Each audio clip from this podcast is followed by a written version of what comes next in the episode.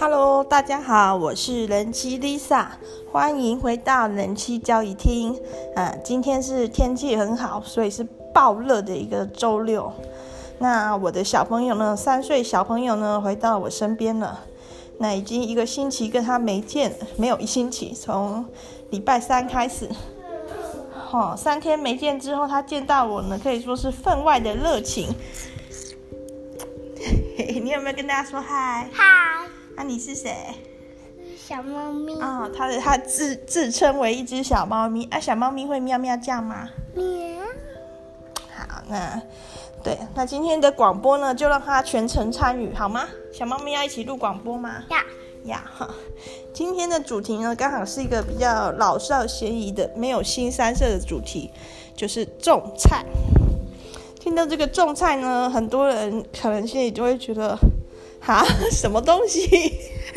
什么？因为现在很多人呢都已经是都市人了，所以这种种菜的概念呢，大家可能会觉得有点陌生。但人妻 Lisa 我呢，陌生就安安很怕的人人啊。谁？陌生人安安很怕。哦，昨天呢，小猫咪跟一个叫安安的小朋友玩，因为安安会怕生，所以就会哭。对，那他哭。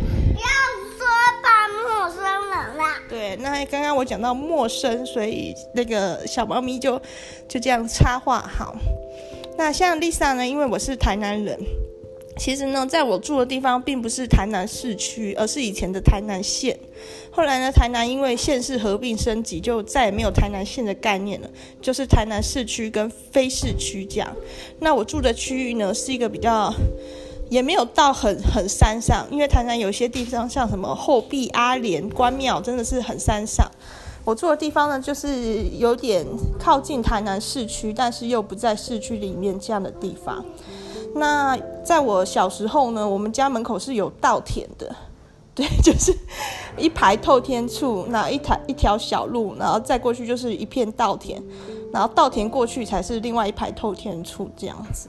后来随着一些工业化啊，或者是经济发展啊，盖房子什么的，那块稻田就没有了，变成另外一台、另外一一区就是透天厝的住宅区。但是呢，我小时候是真的可以看到稻田的播种啊、收割，好像是一直到大学。高中还是大学那块田才变成住宅地这样子，哎，不知道合不合法，有点可疑，会不会是农田的非法住宅？好，就不管。那台南的乡亲呢，也都非常喜欢种菜，就是路上的地啊，只要看到能有土的、能种的，他们就会开始种菜。啊？你要说什么？哈？什么？小猫咪，你几岁？我已经照顾。哦，你说啊。小 三岁小孩的一些不明的言语，然后呢，有一些地根本就不是，就不是不太像可以拿来种田，比如说公园呐、啊、休息站呐、啊，甚至工厂里啊、停车场啊。你要说亲亲的话啦。哦，刚刚我家的小猫咪亲我了，对不对？对。啊、哦，小猫咪好乖。啊，妈妈不在，小猫咪会想妈妈吗？会。还、啊、有听阿公阿妈的话吗？也没有。好，没有听话。好，然后那些休息站啊、公园、工厂啊、路边的地啊，就就这样子被大家开垦来种。为什么呢？因为我觉得台南地区，特别是非市区的台南地区，大部分的人都是农民出身。那自己不是农民，可能也是上一代或上上代是农民，所以那种潜藏在基因里面的一种很本能式的对种植东西的欲望就是很深。那像我自己的家，哎，太吵了，不行哦！如果你要撸车车，你要去外面撸哦。太吵了，没有办法录广播。像我自己的家呢，门口曾经一度都还有种到玉米啊，然后就是感觉是很很有很有程度的一个很有程度的一个农场。哎，老公说有。有。有。做好吃哦。是我吗？是爸爸吗？是爸爸跟家吗？是我。好，我的老公把小孩带去吃冰棒了。我们已经吃完早餐了。因为今天很热，就给他吃一点冰棒。那什么是老鹰冰呢？是老鹰红豆，就是生态友善的红豆，不用农药的。因为台湾的老鹰的数量很少，因为农药撒太多，然后有一些小动物，像比如说蛇啊、老鼠啊，吃了这些含有农药的作物，或麻雀吃了含有这些农药作物之后呢，农药累积在它们体内，然后老鹰在吃这些动物的时候，那个生物累积就是越上层的动物，它那个生物累积的毒素就越高，所以老鹰很快就死了这样子。那老鹰红豆呢，就是。提倡一个就不撒农药、对老鹰、对环境友善的种植法的红豆，一样很好吃哦。然后老鹰红豆做出来的枝仔冰，我们就把它叫老鹰冰。哎，全年就有在卖。这个差题。好，所以像像我家，我从小就可以看到我爸妈种各式各样的菜，比如说青江菜啊，然后柏林啊菜、菠菜啊、空心菜啊，各种菜就看他们种的出来。台南那个地区的地是非常的天然的良田，就很肥沃，然后天气也是日照很多，雨水夏天雨水也很充足，所以说不是只有菜而已，一些果树像芒果树、木瓜树都长得很好，所以台南地区人的家庭菜园里面可能就是有很多种果树，百香果树啊什么都有，香蕉树都有这样子，那只是一个家门口的菜园呢，就已经有这种等级了。那我也是这样耳濡目染的。据说我家在善化原本也是地主，地主。那是因为我的阿公那一辈出了一些状况，阿公很好赌，所以说阿嬷为了怕阿公把赌博把钱都输光了，就把一些田地卖掉，然后把这些钱借给别人。这样子呢，阿公就是想要钱都讨不到，因为借钱的人他就是也不一定会会会马上还嘛。那如果是有地契的话，阿公可能就偷偷拿去换掉去赌博了。殊不知阿嬷这个这个把钱放贷出去的决策呢，遇到国民党的四万换一块，就是一个旧台币改新台币的政策，瞬间我们借贷出去的钱都完全没有价值了。对，那如果那时候的田地是留下来，虽然也是会遇到一些三七五减租跟着有其田，但是呢，可能还是会保有比较多家产。所以经过阿公阿嬷这样子，阿公好赌，阿嬷一个错误的一个投资理财之后呢，我们家就没什么钱。然后到我爸的时候，甚至已经有点穷的感觉了。然后曾经有剩一些土地，在我阿公过世的时候有分下来，是不是我们家也有分到一些机灵地？但是因为那个是农地啊，价值不高，而且又很很散很小，后来好像是卖给卖给阿伯之类的，就是让他们去统整，就没有留下来了。所以是没有土地的。我也是，我现在也是，不是地主阶层的哈，是无产阶层的。但是呢，就是我觉得这种东西其实是很很奇妙的，来自内心的一个呼唤。起码对我来说，种田这件事的意义是很很深的。那我在一个日本的漫画叫做《自杀岛》，《自杀岛》这个漫画的设定很有趣哦，就是在某一个某一个时间点的日本，可能是未来吧。然后你想要自杀的时候，你会被抓起来。然后这些想要自杀的人呢，就会被送到一个小岛上去隔离去生活。这其实是有他的目的的。好，那那漫画的最后会揭露这些。但是呢，在漫画一开始就是一群人懵懵懂懂的就被放到一个已经没有人在居住的小岛了，他们要想办法活下来。这里就说来很讽刺啦，因为他们是原本是想要自杀的人，现在就变成反而要想办法求生了。在这个求生的过程，当然就会有一些人性的善跟人性的恶，然后这样子去演出很多故事。其中我印象很深的故事是一个叫做阿石的人，石就是实在的石。阿石这个男孩子，他其实就是农家出身的，然后他的爸爸妈妈是种稻的，就是是很就是专业的农夫，就是靠务农为生。然后从小阿石就必须帮很多的忙，然后他觉得他觉得这种工作很辛苦，赚不了什么钱，而且农村的生活又很无聊，所以他是跑出去的。他后来就跑到都市，又经过一些事，然后想要自杀，又被抓去自杀岛。然后在这个自杀岛上，阿石就变得非常有用，因为他有很多农耕的知识，包含他对那个各种可食或不可食的作物的了解，然后就帮了很多的忙。后来呢，阿石偶然的发现还没有脱谷的米，就是一般我们食用的米都是已经脱过谷的。那你谷如果脱得很干净的话，那个米就是不会再发芽了。对，但是阿石后来偶然在某一个废弃的房子里面发现这个没有脱骨的米，阿石就想，哎，或许可以来种稻哦，因为他们在岛上的生活其实是比较辛苦的，就到处找找看有没有之前的人，因为那是一个荒岛，可是以前有住过了，有没有之前的人剩的粮食，或者是做一些打猎啊、采集，然后慢慢的开始想要做一些农耕，那发现这个。没有脱骨的米，这个稻就是很珍贵，是种子。然后阿石就开始运用他的农业的一些知识技术，开始去培育秧苗，就有成功哦。那可是阿石呢就生病了。那生病的原因我有点忘了，反正他一边跟这个病魔对抗的时候，一边很努力的去教大家种田，很想要把这个水稻田种起来。然后阿石的内心就有一个很强烈的呼唤，就是他好想再看一次那个。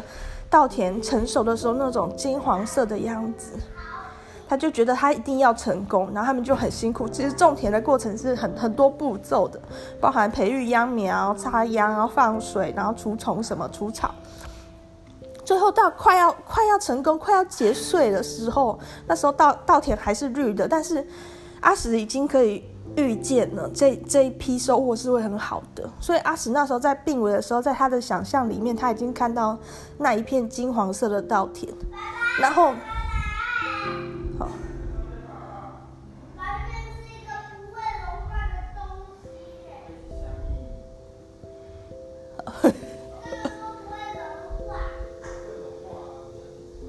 我在听我的儿子跟我的老公在讲什么。他们在讨论冰棒会不会融化。好，然后，所以阿石呢，在他的想象里面，他就看到那一片金黄色的稻田，他也了解到他的父母一直以来在追求的东西是什么，就是人跟土地跟生命之间的那个连结，他已经完全懂了。不过那时候呢，正好也就是他要死去的时候，所以他并没有亲眼看到那个稻穗的成熟。没有看到金黄色的稻，但他在想象中的世界，他已经到达那个境界了。这故事呢，其实我觉得就很感动，也可以完美的阐释我心中的一些感觉。其实现代人的生活，其实跟大自然是可以可以完全脱钩的。就是假如你生活在台北市，你在台北市工作，你搭捷运去上班，你可以沿路都不踩到任何一片自然的土地，就是你踩的是人行道或柏油路，或者是一些建筑物的地板，你可以从头到尾都不用脚踏实地，就不用踏到真正的土。但是如果你曾经去接触过真实的土壤，你会了解那时的生命力是多么的茂盛。是，就是就算上面它没有长一些人类耕作的作物，好，它也会有一些自然的物种，草啊或什么。然后在那个土里面也有很多的东西，有微生物，有虫什么的，各式各样。那很多女生会觉得虫超恶的，其实我也觉得虫超恶的。但是那个生命力，那个那种小昆虫的生命力，其实是很很让人感动的。然后在日本。最近有看一本书，叫做《半农半差的生活》，那个“差”应该念 X 吧，我也不知道。半农半 X 的生活，它是在讲什么样的事情呢？在讲日本因为高龄化、少子化、人口外移、都市化，所以日本有很多的田地，也可能是东京近郊哦，没有离东京太远的地方的田地哦，就是没有人去耕种了，就是像池，就是那念池城嘛，一个草一个次，池城。那种地地区，很多田会慢慢的荒废，因为耕种一个农田，从事农业生活的劳动力是很重要的。那可以想象，如果少子化的话，就会劳动力大减；然后如果都市化的话，年轻的人口又移到都市，最后守着这些农田的呢，都是老人。那老人他六七十岁的时候，他可能还能耕种；七八十岁的时候，这个农务活对他来说就太辛苦了。然后像这样的一些农村，在日本就是散布在各地很多，慢慢就有些人去想要怎么再去复苏这个地方，就是人口都外移了，有什么办法可以让它重新活过来？然后就开始有一些就是青年下乡，像台湾也有，在宜兰就很多，宜兰或东部，就是你可能本来在都市里面已经生活一阵子，有一份工作，但是受到某一些感召，或者是受不了老板之类的，就辞了。回回乡下去种田，然后这个作者呢，好像叫岩井先生嘛。我等一下哈，各位稍等我一下，我查一下。诶，这本书应该放在我家的桌上，我去拿。噔噔，在哪里？在哪里？就懂吗？的半农半茶的生活啊，找到了，叫做岩见直纪。岩见直纪先生呢，他就是在他三十三岁的时候回到他的故乡林部去种田。觉得说他本来就是一个农家子弟，然后他因为受到一些感召，对生活的一些反思，他又回去他的乡下种田。然后他一边种田生活的时候，他一边感觉到说，要完全去靠农耕为生是有一些困难的。首先就是现代人的农耕技巧没有那么好，如果你完全百分之百的农耕，你可能会失去成就感，而且可能会觉得有点无聊，因为那毕竟不是你最擅长的事。那而且农农耕的作物自己吃是很够，但是你要你要能种到自己吃饱的那个境界是比较容易。但是如果你要靠那个去换钱，因为在现代社会，你还是必须用钱去买一些东西嘛，买医疗啊，或者买教育啊，这个都还是很必须的。但是这样农耕换钱的。门槛就有点高了。如果你要靠种田种到你能够有很足够的收入是很难的。所以呢，这个岩见直纪先生呢就推展另外一种想法，就是半农半 X。什么意思呢？就是除了你去务农、你去种东西、去自给自足之外，你还可以拥有一个你的兴趣，或者是你的天职、你的才华，利用那个东西再去赚钱，满足你的成就感。这样子呢，你的生活就会很和谐，就是因为你一边。跟这个大自然生活在一起，用这个农务去让你的体力得以发泄。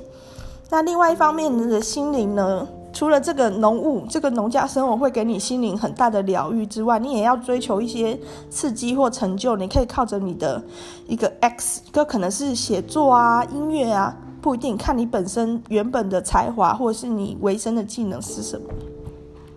所以这个半农半 X 的生活呢，就会让你的这个自给自足的人生呢，更加的更加的充实了。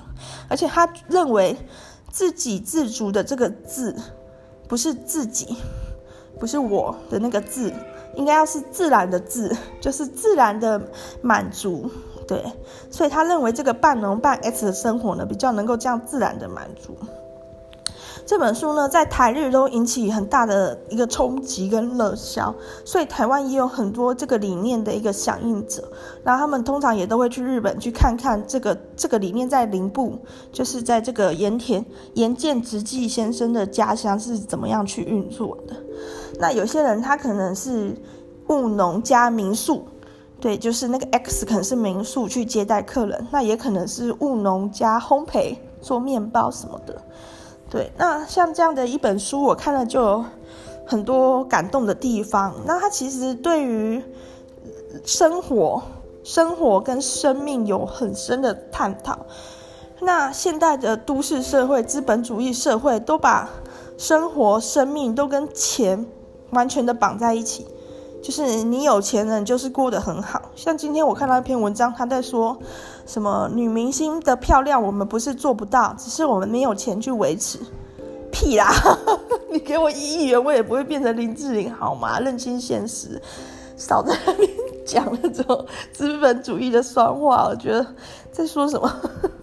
而且重点是，女明星的漂亮跟女明星花很多钱这种事又又不那么重要。你这种话我就觉得是什么酸葡萄心理，对，那好，我就不讲我是在哪一个作家的 FB 看到这个文字的，但我就觉得说，好像资本主义社会一切都是简化成钱，能赚很多钱的人就是很厉害，能有很多的钱的人就有很好的生活，某种程度是的，因为没有了钱，你就没有了选择的自由。哈？那你拿着那个篮子要干嘛？陌生人，啊，你是陌生人吗？我刚才又变变陌生人。这样哦。那你冰棒吃完了吗？吃完了。啊，你要进来吗？好啊，你进来跟妈妈一起录广播。但是我觉得钱这种东西是发明出来的啊，就是是人类为了方便一些交易所发明的货币，它并不是我们。它并不是我们就是天天生会有的一个东西，所以到最后到现在，钱已经变成完全控制我们的东西的，我觉得是很背离自然的。举举一个最简单的例子好了。我有一天要去，我有一天骑着去赶集，我手提着一个小便斗，不知怎么走到都说来了一森林。各位有听到小猫咪唱歌吗？它很好笑，它每次唱小毛驴，应该要手里拿着小皮鞭，但它都拿着一个小便斗，因为它。因为他最近在戒尿布，它对这件事就是非常的介意。然后它很像原始人，就是原始人不是不是。我我要去坐摩托车了。那你要乖乖听爸爸的话。好。可是有驾驶呢，其中那个门也有驾驶。驾驶是什么意思？就是可以拉，可以关，可以砍树这样子。那听爸爸的话。对，其实，在他现在，我先生要带他坐摩托车去买蜡笔回家画画。其实我的德国朋友有送我一盒很好的蜡笔，但是不知道搬家的时候不知道被我收去哪里了，只好再买了。然后在小朋友小猫咪还小的时候，我们是不太会用摩托车载它，因为我们觉得超危险。不过随着他三岁之后，我们也 父母这对父母也越来越随便。好。回到那个小猫咪的原始人哦，他就是因为戒尿布，他对这件事很介意，他是比较天生上就比较排斥这件事的。对于排对于排泄这件事，他好像就是有一些心里比较深层的想法这种小孩。然后他们幼稚园呢，小猫咪的幼稚园都会分学习单，就是给一本故事书，父母念完之后，小朋友画图。他每次不管什么故事，比如说小猪不爱洗澡的故事啊，狮子照镜子的故事啊，阿公的故事啊。他每次学习单上画的图就是马桶里的水，因为他好像很怕上厕所的时候那个马桶里面的水好像很怕掉进去还是怎样，然后所以不管不管给他什么样的故事，请他听完这个故事把他感想画出来，他就是画马桶里的水，就跟原始人会在那个山洞的壁画里面画一些猛兽一样，他的内心的恐惧。好好，回到我刚刚要讲的，天哪，我刚刚要讲啥？我刚刚是不是类似讲到钱的东西？对对对，好，我想到我要我刚刚讲到哪了？就是假设今天的情境就跟那个自杀岛的情境一样好了，我们每个人都被丢到荒岛去的。好，在这个荒岛里面，钱已经没有意义了，因为你也不能用钱来买东西，或者是用它来增值什么的，你都是必须靠靠你自己的努力去生活的时候。那时候，那时候你还要那个钱干嘛呢？当然，你可能会用一些其他的东西去取代钱，比如说猪肉，哇，这种好吃的鱼、捕鱼的技能，这种东西可能还是会有一些一些人类的交换。但是那种情况下，你就会变得比较贴近于自然。你也会看到人最真实的需求是什么？其实人需要的东西还是那很简单的，就是爱。就是爱，就是当你漂流到荒岛的时候，你需要有人跟你讲话，你需要有人给你心灵上的支持，因为人就是社会动物，就是需要这些陪伴啊、交流。然后呢，你需要成就感，你需要去做一些事，再从中获得你的，包含你的心力可以发泄在那件事上，而且可以从中获得满足。对，我觉得这也是为什么越来越多人，就是在这十几二十年间，越来越多人会有这种返乡种田的概念，就是因为还想去去找到那个已经完全被遗失的东西。那像 Lisa，我现在呢，因为我现在住桃园，也是没有什么田的。当然，你可以看到这里的居民呢，跟台南的居民一样，就是非常的会种。那么这里这里不流行种田种菜，这里比较流行种花。就是我所住的桃园这个区域呢，樱花非常的多。那有一些是政府有意识的去栽培的，像比如说这里的高铁站附近就有樱花。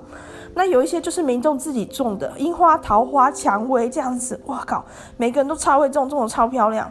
所以我觉得我所住的这个地区以前应该也是一个农耕区，所以大家的那个农务农啊，种田的能力都很强。然后有一些住透天厝的人，他们也会去开发他们门前的地，嘿，这当然是非法的那个地，他们没有所有权，就跟我们家台南家去开发我们门前的地 一样，完全不行，那完全不是我们的地。但是非法也没关系呀、被抓到就被铲平而已，好像也不会有什么后遗症。所以就可以看到水沟边啊，或是公园啊，就会有很多人偷种菜。那我自己是住大楼的，而且我住九楼，住比较高的楼层，是没有什么地的。那我们的做法呢，就是在阳台种菜。我以前还在台北工作的时候，我就有阳台种菜的习惯了。那在这里教大家怎么样阳台种菜。首先，你要先确认你的阳台的一个日照的品质是怎样，阳台的通风日照的品质是怎样。所以你必须知道你家阳台的方位。那很简单，就是太阳升起的那一方就是东方，对不对？然后你把你的右手放在东方的位置，你看到的正前方就是北方，这样懂了吗？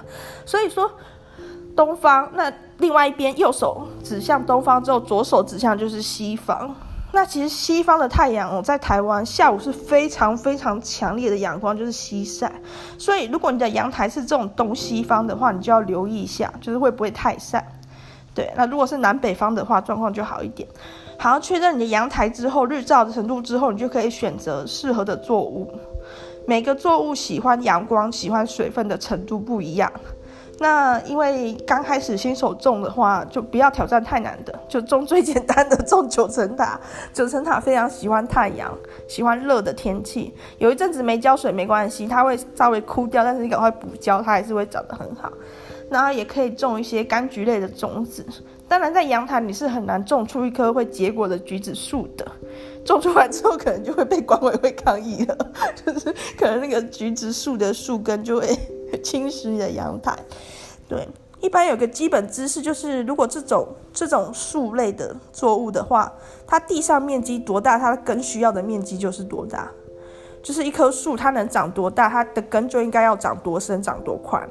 所以这种东西你种在阳台，对它来说也是一种残害。那我这里讲的橘子盆栽是比较可爱的小幼苗的，那你不用担心它长太大，因为台湾有很多的凤蝶。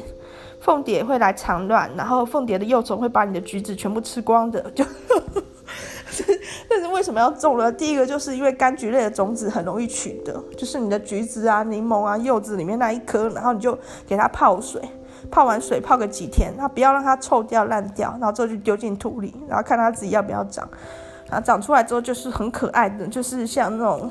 插画里面的两片小绿叶这样子，然后它长大一点，很多叶子、很多分支之后，自然就会被毛毛虫吃掉了。各位不用担心。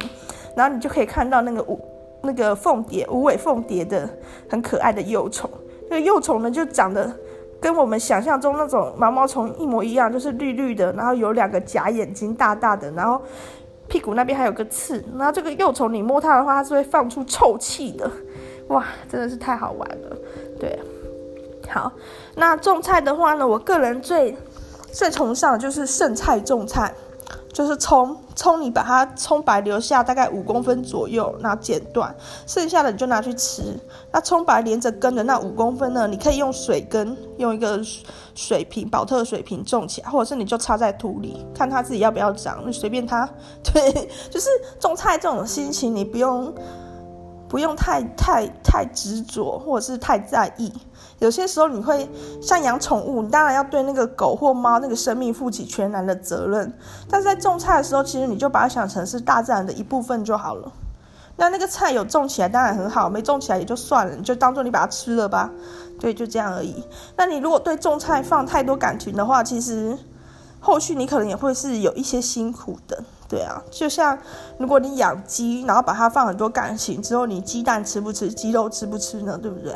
所以我是觉得，如果各位要走上种菜一途的话，就是要放轻松。然后种菜的容器呢，一定要透水，就是底部一定是要挖洞的，那个通水流的那个水的疏通性很重要。我有一个天兵朋友，他多天兵呢，他把他所有买的花盆的底部都封起来。他说：“哎、欸，这个都这个花盆都有破洞，会漏水，要把它全部封起来，然后去种菜，然后全部都死来，不行。就是你市面上买的花盆，它底部一定会有排水口。那你自己用一些保特瓶或是铁罐去做，或是保丽龙箱的话，你就自己要钻很多个排水口。因为如果它排水不良，你浇水水浇太多的话，那个水渗不过去，那个土太湿的话，根可能会直接烂掉，烂掉就是死啊。”然后种菜的土呢，怎么取得呢？在我之前黑历史，请大家不要讲出去，不要去举发我。我有去公园拖挖过土，那其实是违法的，就是所谓的盗采国土。然后去公园挖的土呢，也种不出任何东西来，种什么死什么。后来就想，可能是那个公园有去喷除草剂还是怎样，不知道。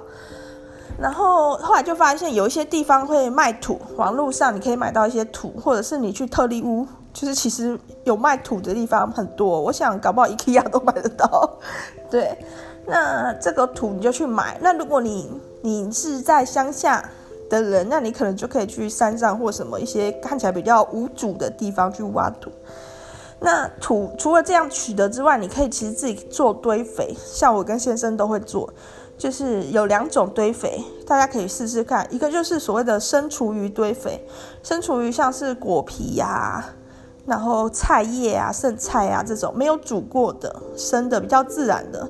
对啊，生猪肉不是哦，生猪肉不算生厨余，没有煮过的猪肉也不行。就是这种比较是纤维蔬果类的，尽量不是高蛋白的东西。对，然后用落叶，最底层铺三公分的落叶，然后把这种生厨余搅碎成成丁成泥之后，再铺两到三公分，然后再铺一层落叶，然后再铺一层生厨余，再铺一层落叶，最后整个把它用盖子盖起来，这样就好了。放三个月之后，它就会变成肥料，变成土了。那像我跟我先生呢，还会做的就是用土，就是用一个大的罐子，然后底下铺一层土，然后铺上我们的厨余，搅碎的厨余，然后再铺一层土，然后再这样，就我们整个把它完全粘实的密封，就是让它无氧发酵，压很扁，就是每一层土跟厨余之间就尽量压扁，不要让空气在里面。这两种是算是不太一样的的系统，就是落叶生厨余，它是有氧的。比如说，它是其实有一个空气的流通，有一些微生物在里面。那我跟我先生做的这种用土去做厨余是无氧的，然后我们会把外层严密的封起来，以免有一些异味跑出来。那大家可以自己去试试看，应该都会有不错的效果。重点就是你不要让它发臭，不要让那个臭味跑出来，然后有耐心的等，应该就可以跑出肥沃的土壤了。好。那再来讲讲种子的取得。其实呢，要讲到种菜最高境界，一定要自己可以取得种子。因为如果你去外面买的种子呢，其实你在那个种菜的培育里面，你已经是算是没有从一开始开始做。但是当然，像我们。我们不是专业的农户，我们不会有一个种子仓库，所以我们可以从什么地方下手呢？就是我们常吃的东西，比如说辣椒，辣椒的里面那个就是种子，然后番茄。番茄里面那个一颗颗就是种子，那有些种子是种不活的，因为有一些我们在吃的东西，它已经被去除它的生殖能力了。像是我们常常在吃的一些水果，它里面可能已经没有籽，或是籽很小或很少，甚至有籽的情况去种也是长不出来的，就是因为已经经过一些生物科技的手段，把那个生殖能力去掉了。一般来说，越野生的东西，它通常就是你可以预见它的生殖能力更好。比如说你在山里看到的野野生的芒果树，哇，那那那个你可以想见它的繁殖能力会很好。对，那像我最近有在种山山苦瓜，野生的山苦瓜，就是我家门口不知道为什么，台南家门口不知道为什么长了一片一片山苦瓜，那我就拿来桃园种，果然也是种的很好。就这种越野的东西，它的繁殖能力就越好。不过越野的东西，它也通常就那个味道是比较自然的，就不会那么甜或那么香，所以大家也诶不一定会去接受。然后有个很重要的概念就是种子不能煮，就是。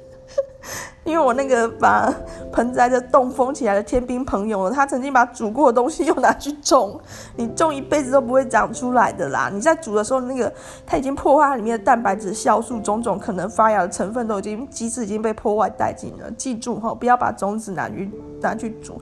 但有些种子是必须风干去保存的，那是另外一回事哦，不可以去煮它，主人就把它吃掉了，不然怎么办？